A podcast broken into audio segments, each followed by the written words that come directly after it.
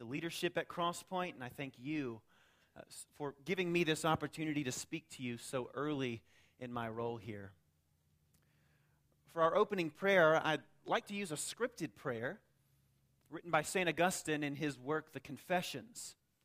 And it's Augustine's prayer, but we would do well this morning, I think, to use it as our own prayer this morning as we prepare our hearts to hear from and receive God's word. So let's pray together. Heavenly Father, it is you who move man to delight in your praise. For you have made us for yourself, and our heart is restless until it finds its rest in you. In your mercy, Lord my God, tell me what you are to me. Say to my soul, I am your salvation. So speak that I may hear you. The ears of my heart are turned to you, Lord. Open them and say to my soul, I am your salvation. In Christ's name, amen. As we begin this morning, think about how you would answer this question, which is themed around our text. What keeps your soul from praising God? We were just informed biblically by Augustine that our hearts were made to worship God. Our hearts have been uniquely, divinely calibrated and fine-tuned to praise God. So what most often hinders authentic worship in your life? What keeps your soul from praising God? This morning I invite you to turn in your Bibles to the book of Psalms, number 103. It's found in page 502, I believe, in the Bible supplied for you. Psalm 103. In this psalm, we immediately find that the author David, although a man after God's own heart, a man divinely anointed as king of unified Israel, the people of God, a man whose character and calling was intended to serve as a picture for us of the long-awaited and prophesied Messiah, David, the King David, at the end of his life, is asking himself our same question. What is most keeping my soul from doing what it was created to do? From giving God praise?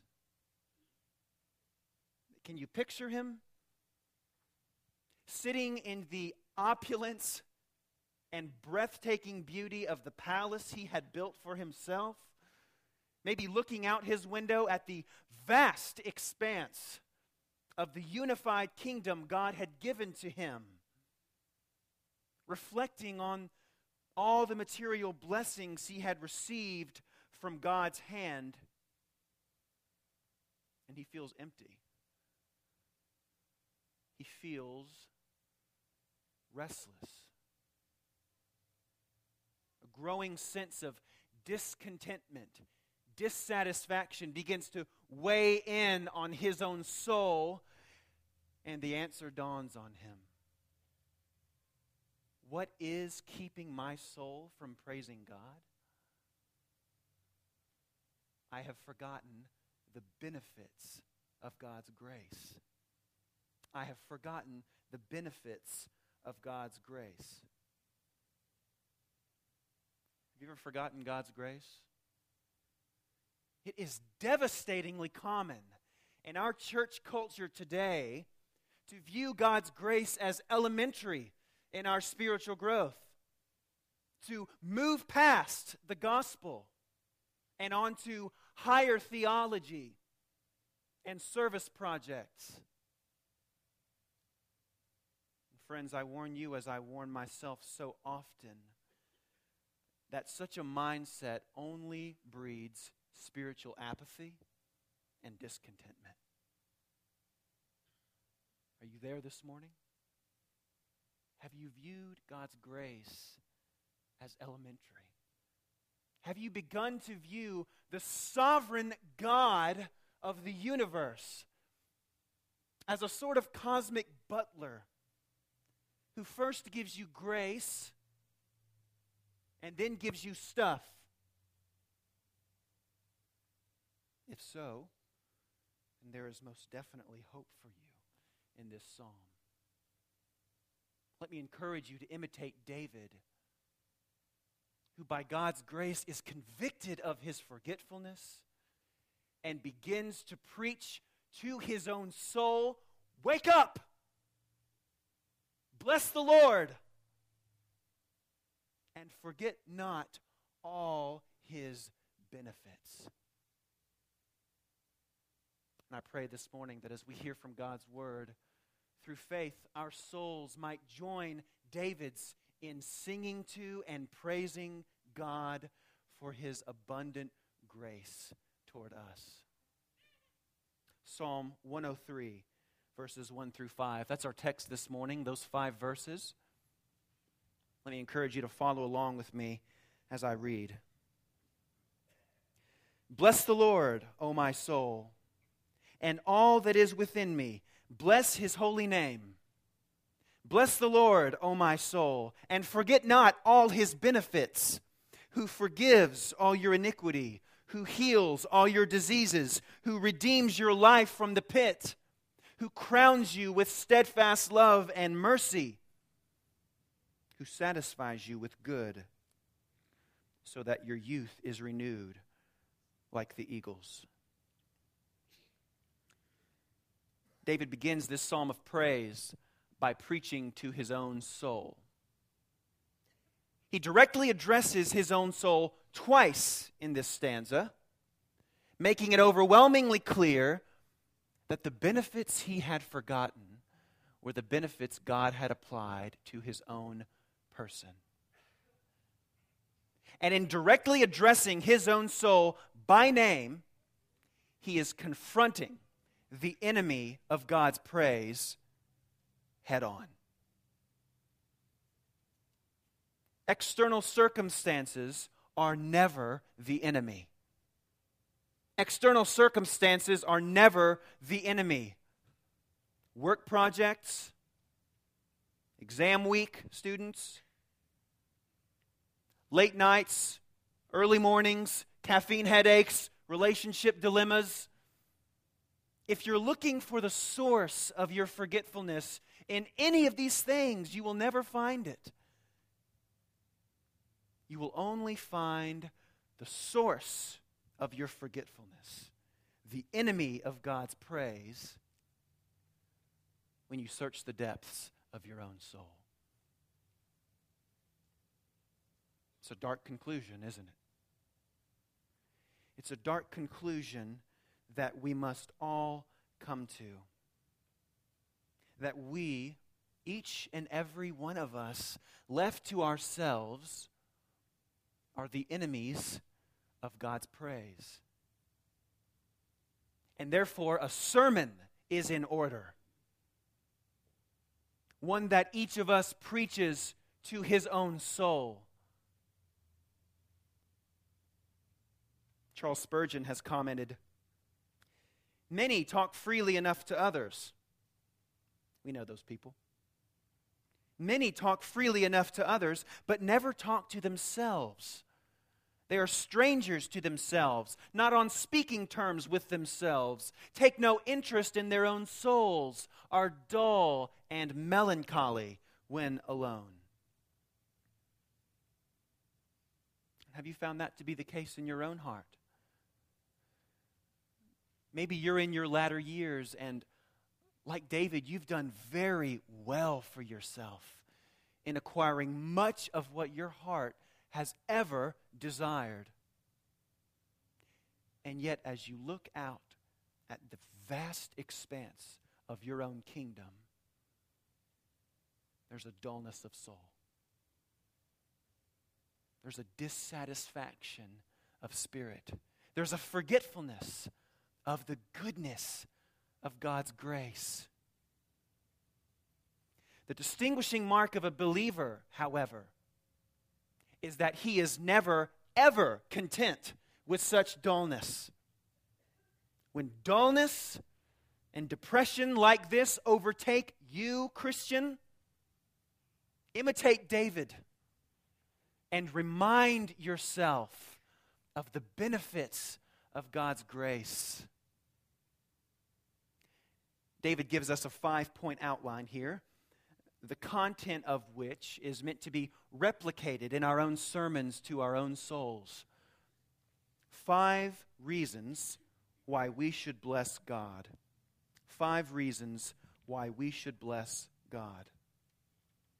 First, we should bless God for divine forgiveness.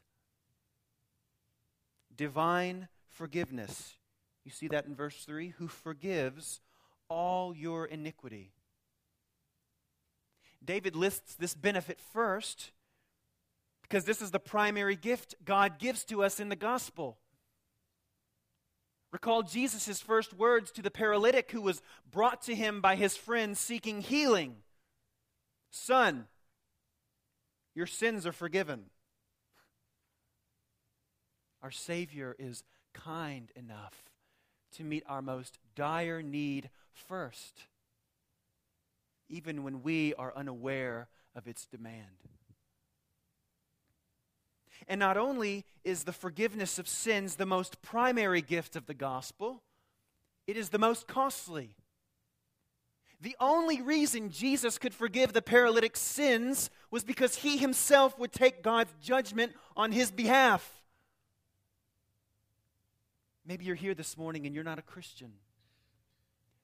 Maybe you've come here in search of healing or emotional well-being or stability. And we're so glad you're here. All of what you seek is found in the person of the Lord Jesus Christ. But know this: Christ did not die for nothing. Christ did not die so that you might receive his healing, yet reject his grace. Scripture tells us Christ died for our sins. Paul tells the Corinthian church in 1 Corinthians 15, "For I delivered to you as of first importance what I also received, that Christ died for our sins in accordance with the Scriptures." And friend, it is of first importance for you this morning, just as it was for David when he penned this psalm, to first embrace and rejoice in God's most primary and costly gift of divine forgiveness. The promise is here in this passage before you. God will forgive all your iniquity, all your sins, even the ones whose memories continue to haunt you to this day. All your guilt can be removed. Just as you undoubtedly sing often in this church, my sin, oh, the bliss of this glorious thought, my sin, not in part but the whole, is nailed to his cross, and I bear it no more. Praise the Lord. Praise the Lord, O my soul. Friend, God has no intention of forgiving you halfway. Nor does he wish for a moment longer to hold any grudge against you. Instead, he offers you complete divine forgiveness, total forgiveness, through the atoning death and resurrection of his Son, our Lord Jesus Christ. Repent of your sin and trust in Christ, who forgives all your iniquity. Second, we should bless God for divine healing. Divine healing, still in verse 3, who heals all your diseases. We must not forget that after Jesus forgave the paralytic's sins, he did heal him. Spurgeon once again comments, having forgiven as a judge, he then heals as a physician. There's debate about this verse among scholars regarding whether David is speaking here about healing of the body or healing of the soul.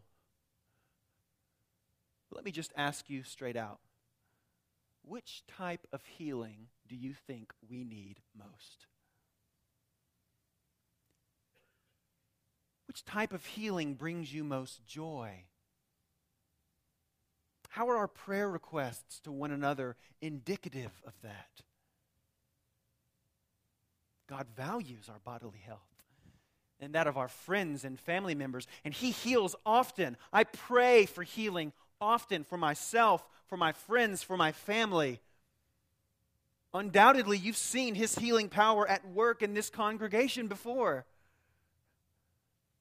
But what brings God most joy is healing of the soul. It was Christ Himself who said, "There is joy in heaven over one sinner who repents." So what are we to take from this? What's the psalmist praising God for? He's praising God for being the great physician who heals our bodies, whether by medicine or by miracle. But even more than that, he's praising God for being the gracious healer of our souls. In His mercy, He creates in us clean hearts. By His faithfulness toward us, He renews a right spirit within us. He heals all your diseases. Third, we should bless God for divine redemption. Divine redemption.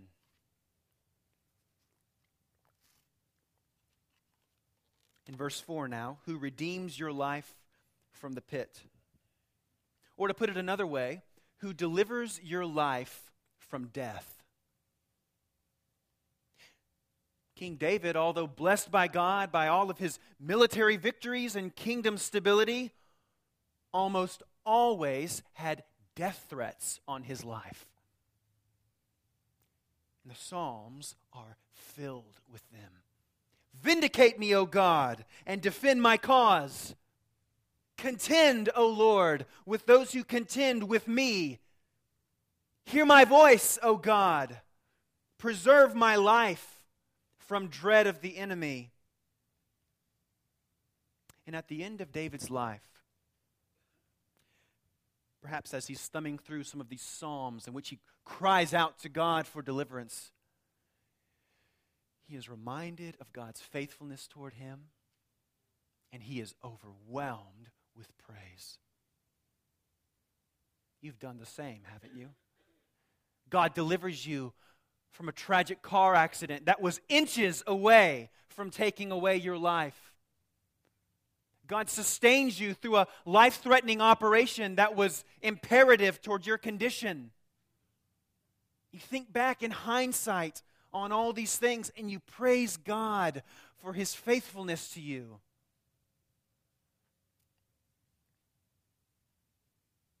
But notice the word David uses here. It's in the present tense. Who redeems your life from the pit. We can't limit this to the past. David isn't just looking nostalgically into the past. No. David is looking prophetically into the 1,000-year thick fog of the future at the light of New Testament revelation centered on the resurrection of the Lord Jesus Christ.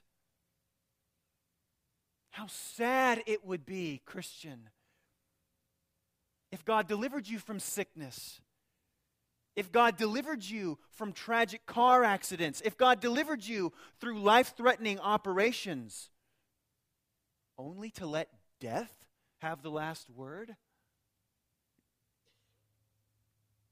But He has not let death have the last word. Because in John 11, at his friend Lazarus' tomb, our Lord Jesus makes a death threat on death itself. I am the resurrection and the life.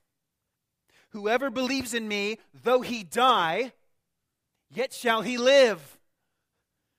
And whoever believes in me shall never die. Remove the stone.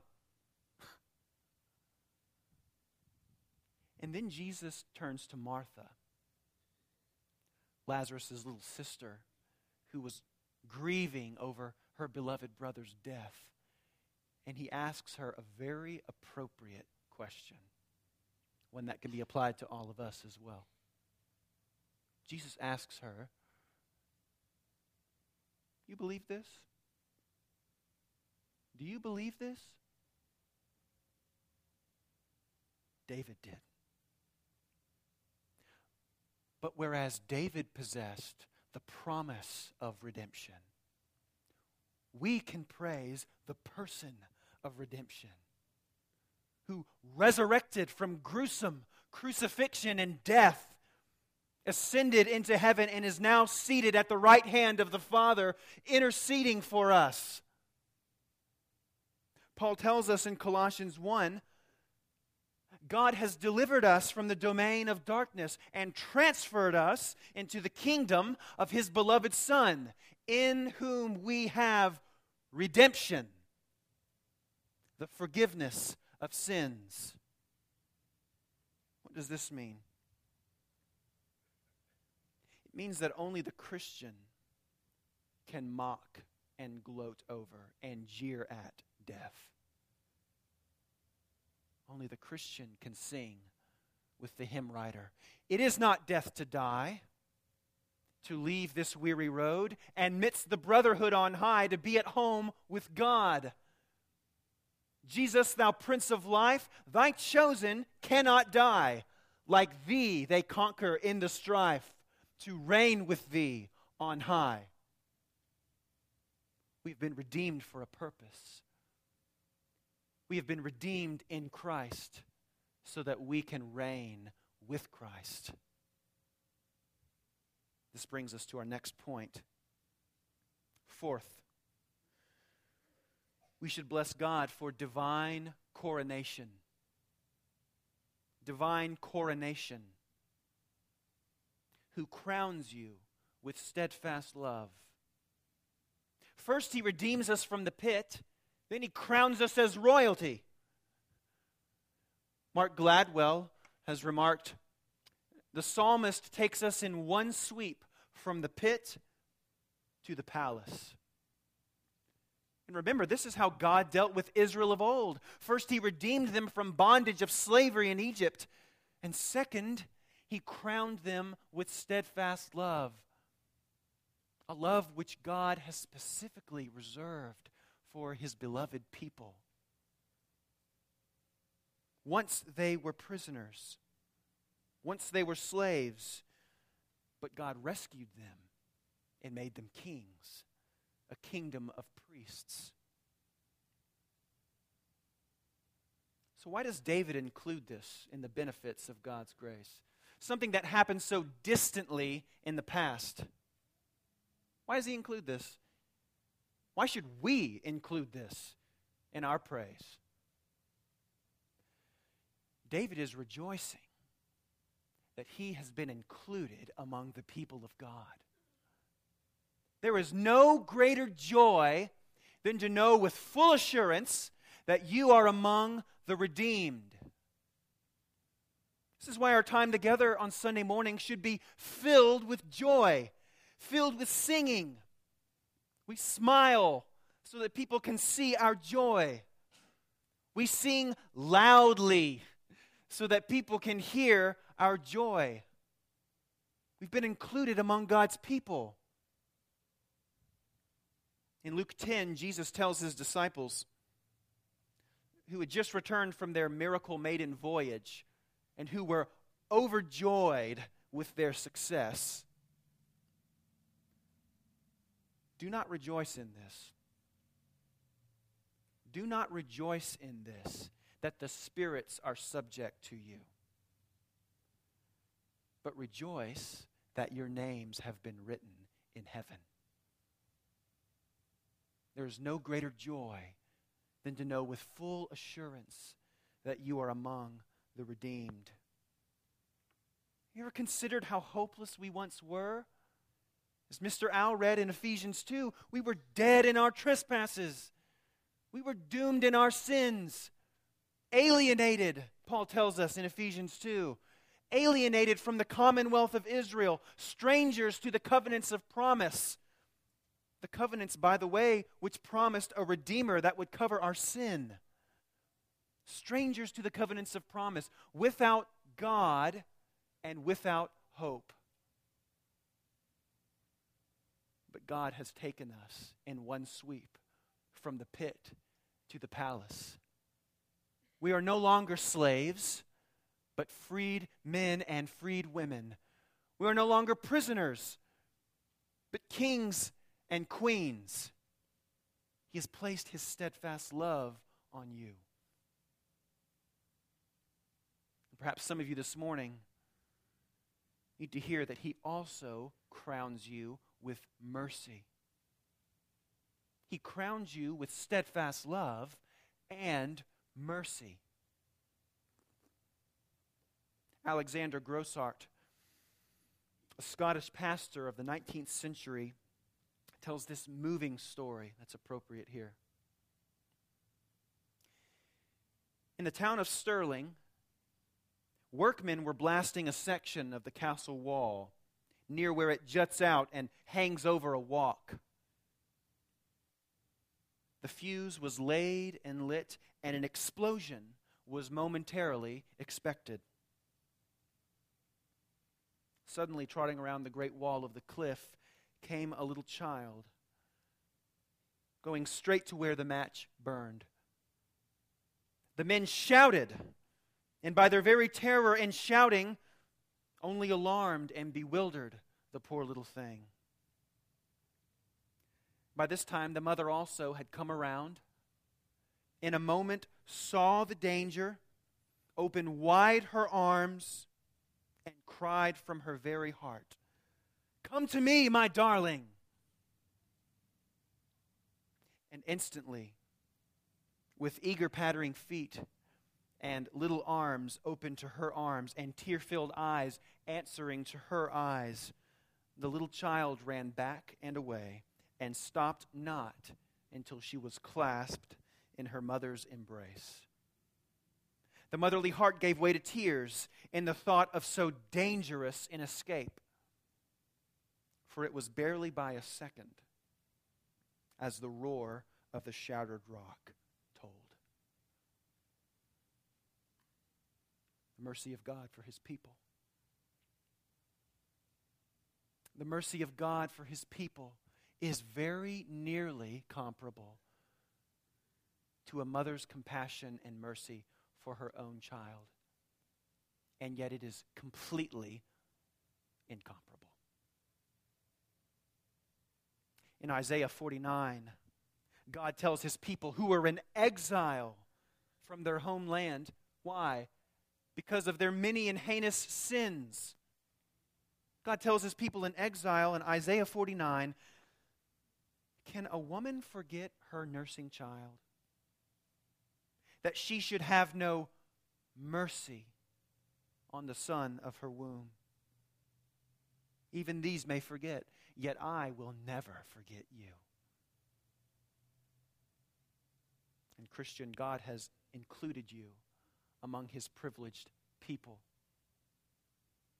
He doesn't simply drag you out of the pit and leave you exposed and naked to die.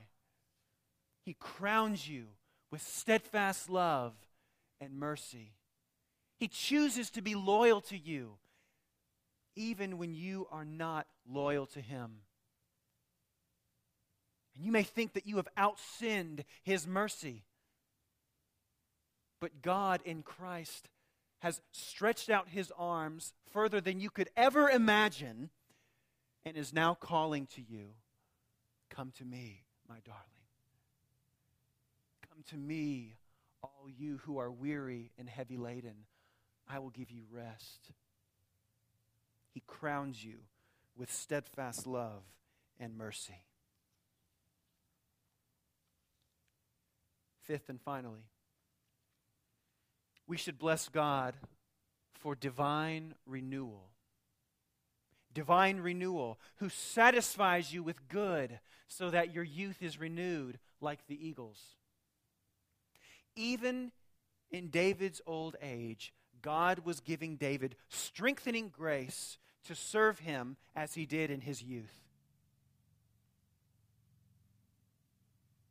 I remember when Mary and I, a couple of years ago, were looking to move back to Kentucky, to Louisville, Kentucky, so that I could finish my seminary degree on campus there.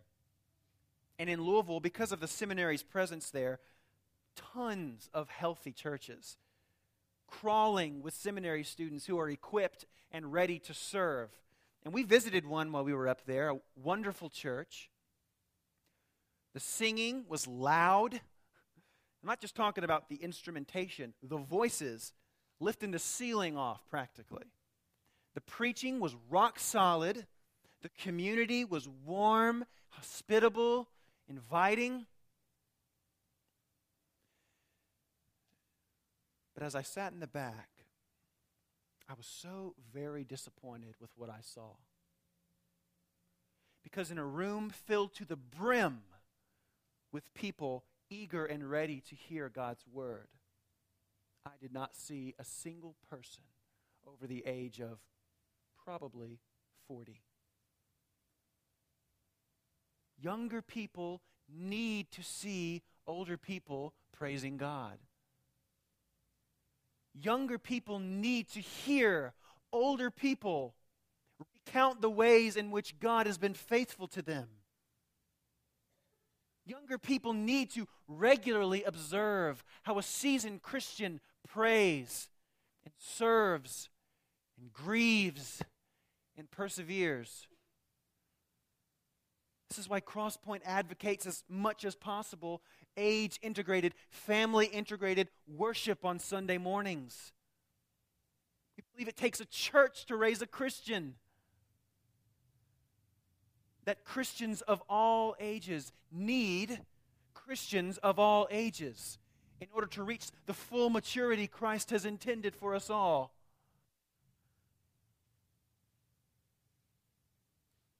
And David is telling us here that even in old age, God will strengthen his people to youthful-like service for his name. John Piper's words are appropriate and challenging here. He writes, "Finishing life to the glory of Christ means finishing life in a way that makes Christ look glorious. It means living and dying in a way that shows Christ to be the all-satisfying treasure that he is. So it would include, for example, not living in ways that make this world look like your treasure. Instead, knowing that we have an infinitely satisfying and everlasting inheritance just over the horizon of life makes us zealous in our few remaining years here to spend ourselves in the sacrifices of love, not the accumulation of comfort." And then he closes with this charge: "Live dangerously for the one who loved you and died for you in his 30s." Are you growing in the grace and knowledge of our Lord Jesus Christ, even now that you've reached an older age? The longer your memory, the longer you live, the longer your memory and history of what God has done for you. Are you relying on the strengthening grace God provides to equip you for service to his people? Or have you given up? Don't give up. He who promised is faithful. He satisfies you with good, so that your youth is renewed like the eagles. So easy.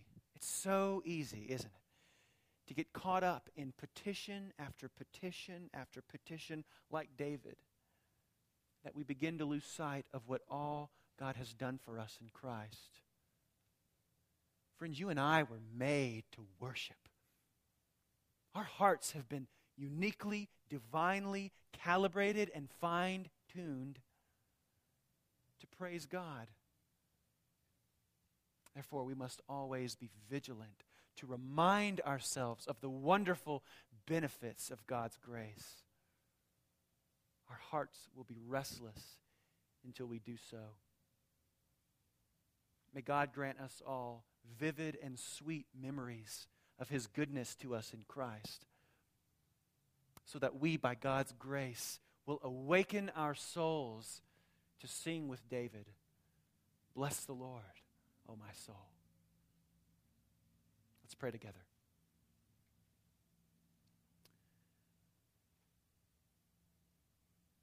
Our Father, we will never fathom or comprehend all that you are to us, for you are far greater than we could ever imagine. But we ask, as Paul did, that we would be strengthened in our own inner beings, that Christ would dwell in our hearts through faith, so that we might begin to understand even the slightest bit of the grand scope of your love for us, that we might be filled with all your fullness and astounded always, always, Father, even in old age, astounded always at the abundant goodness of your grace toward us. Do this for the glory of Christ, for it's in His name that we pray.